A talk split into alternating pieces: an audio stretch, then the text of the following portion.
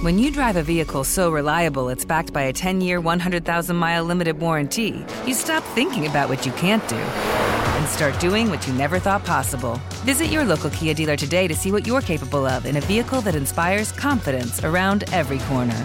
Kia, movement that inspires. Call 800 333 4KIA for details. Always drive safely. Limited inventory available. Warranties include 10 year 100,000 mile powertrain and 5 year 60,000 mile basic. Warranties are limited. See retailer for details. Hey, girlfriends, it's me, Carol Fisher, back with another season of the global number one podcast, The Girlfriends. Last time, we investigated the murder of Gail Katz. This time, we're uncovering the identity of the woman who was buried in Gail's grave for a decade before she disappeared. Join me and the rest of the club as we tell her story. Listen to season two of The Girlfriends, Our Lost Sister on the iHeartRadio app, Apple Podcasts, or wherever you get your podcasts. As important as choosing the right destination when traveling is choosing the right travel partner. Gene! Gene Fodor! Gene, was good. But be careful, because the worst trips result when two partners have two different agendas. The CIA really need your help, Gene. Freeze, Americano! Gene, run! Listen to Fodor's Guide to Espionage on the iHeartRadio app, Apple Podcasts, or wherever you get your podcasts. This Day in History class is a production of iHeartRadio.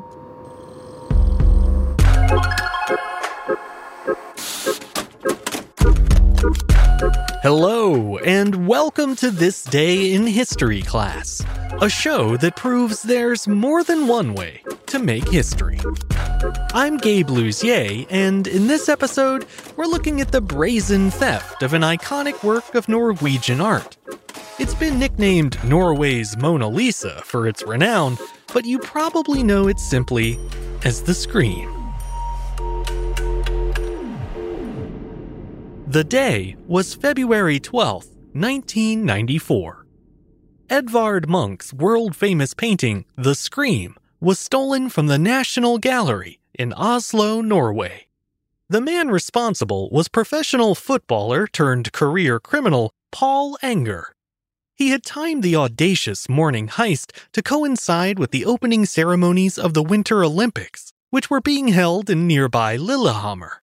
Enger correctly assumed that most of Oslo's police force would be busy securing that massive event, but in the end, it hardly mattered one way or the other.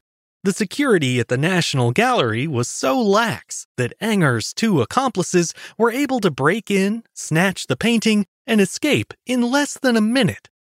They even had time to dash off a taunting note to the museum. Thanks for the poor security. Paul Enger first saw Edvard Munch's expressionist masterpiece The Scream on a school trip as a child. At the time, he was enduring the abuse of his violent stepfather, and the mood of the painting, with its ominous orange red sky and anguished waif like figure, seemed to echo his own trauma.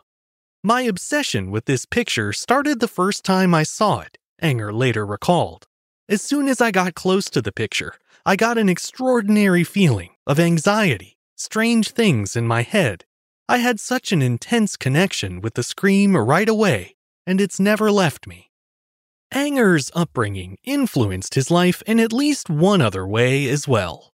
He grew up in Oslo's Tveita neighborhood, an area known for its high crime rate in the 1970s.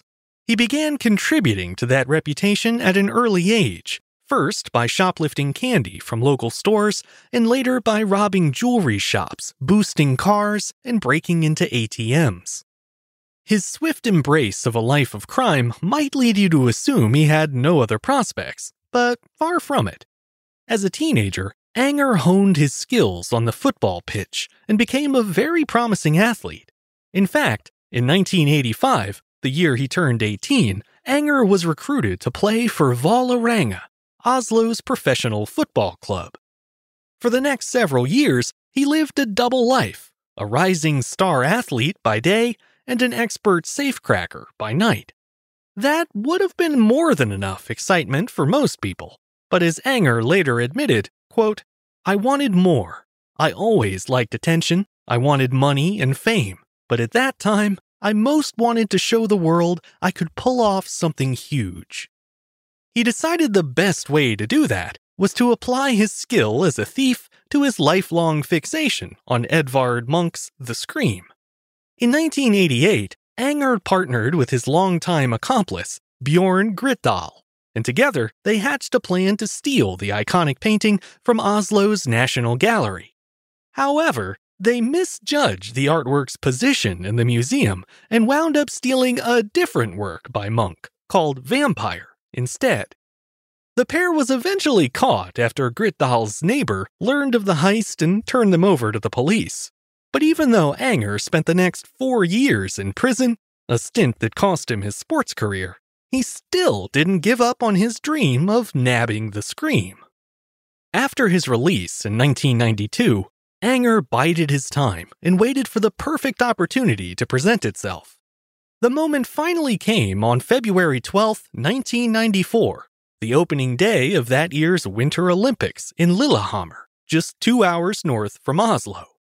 Bafflingly, the museum hadn't upgraded its security since Enger's last smash and grab, but the thief still didn't want to risk being caught in the act, so this time he enlisted the help of an unhoused local named William Isham.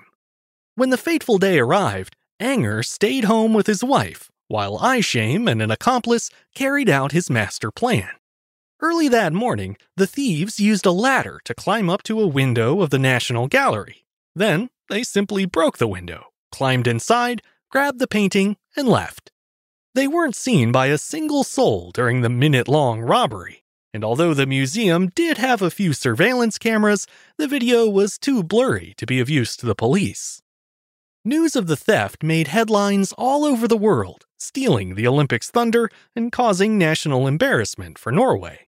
Enger was naturally the police's top suspect, as he had already stolen a Munch painting from the museum once before.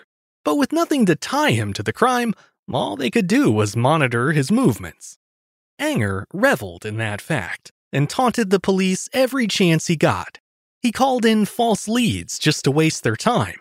And when his first son was born a few weeks after the heist, he took out an ad in the newspaper announcing that the boy had been born, quote, with a scream. The Norwegian police had hit a brick wall in their investigation, so they solicited help from a specialized unit of London's Scotland Yard that dealt with art theft. Meanwhile, Enger began to feel the heat from his crime, so he started to try to fence his beloved painting through a crooked art dealer named Ulving. It didn't take long for Scotland Yard to catch wind of Ulving's attempts to find a buyer, so they arranged a meeting with him at an Oslo hotel and sent along undercover detective Charlie Hill to pose as a potential buyer from the Getty Museum in California. By that point, about three months after the heist, Enger was desperate to get the painting out of his house as fast as possible, so he had his longtime accomplice, Bjorn Grytdal, stash the scream at a beachside cottage in a small village south of Oslo. Then, he told Ulving to sell the priceless painting for the paltry sum of about $400,000. When Hill met with Ulving, he happily agreed to the price, and the two of them drove out to the cottage to retrieve the painting. Once there, Hill was able to identify the artwork as the real deal thanks to a telltale pattern of wax droplets found just to the left of the screaming subject's shoulder, a result of the artist having blown out a candle on it. Ulving was arrested on the spot, and soon after, so were Grytdal, Isham, and lastly, the mastermind himself. The other men were eventually released on technicalities, but Enger wound up serving six years in prison, the longest sentence in Norwegian history for art theft. During his time behind bars, Enger taught himself to paint, and as a free man, he's now something of an in demand artist himself. His crime helped him achieve the fame, or infamy, he had always longed for, and as a result, he claims to have no regrets whatsoever about stealing the scream. I made history, he told reporters in 2021, and it's a cool story. Movies are made about things like that, but this wasn't a movie. This was real life. Given Enger's bad example, it's maybe no surprise that Munch's cryptic portrait of distress was later stolen again. To be fair, though, it wasn't the same copy stolen by Enger.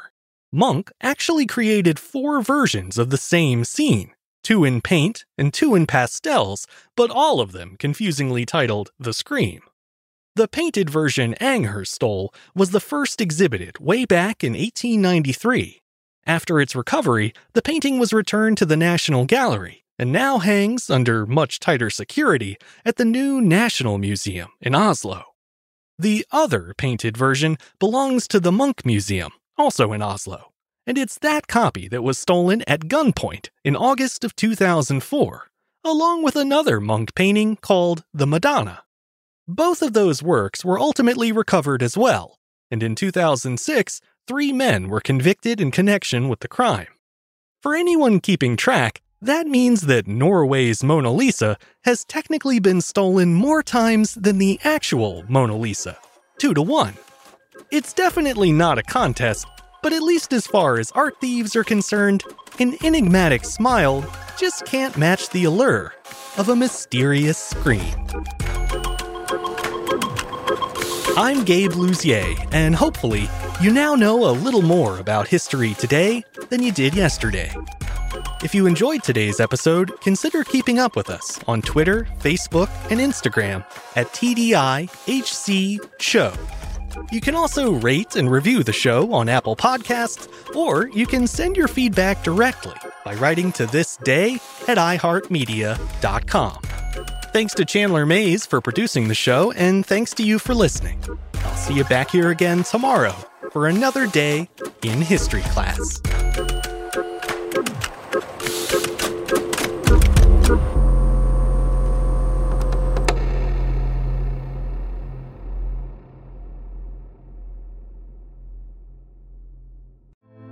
Girlfriends, it's me, Carol Fisher, back with another season of the global number one podcast, The Girlfriends. Last time, we investigated the murder of Gail Katz. This time, we're uncovering the identity of the woman who was buried in Gail's grave for a decade before she disappeared. Join me and the rest of the club as we tell her story. Listen to season two of The Girlfriends, Our Lost Sister on the iHeartRadio app, Apple Podcasts, or wherever you get your podcasts. As important as choosing the right destination when traveling is choosing the right travel partner. Gene! Gene Fodor! Gene, was good! But be careful, because the worst trips result when two partners have two different agendas. The CIA really need your help, Gene. Freeze, Americano! Huh? Oh! Gene, run! Listen to Fodor's Guide to Espionage on the iHeartRadio app, Apple Podcasts, or wherever you get your podcasts.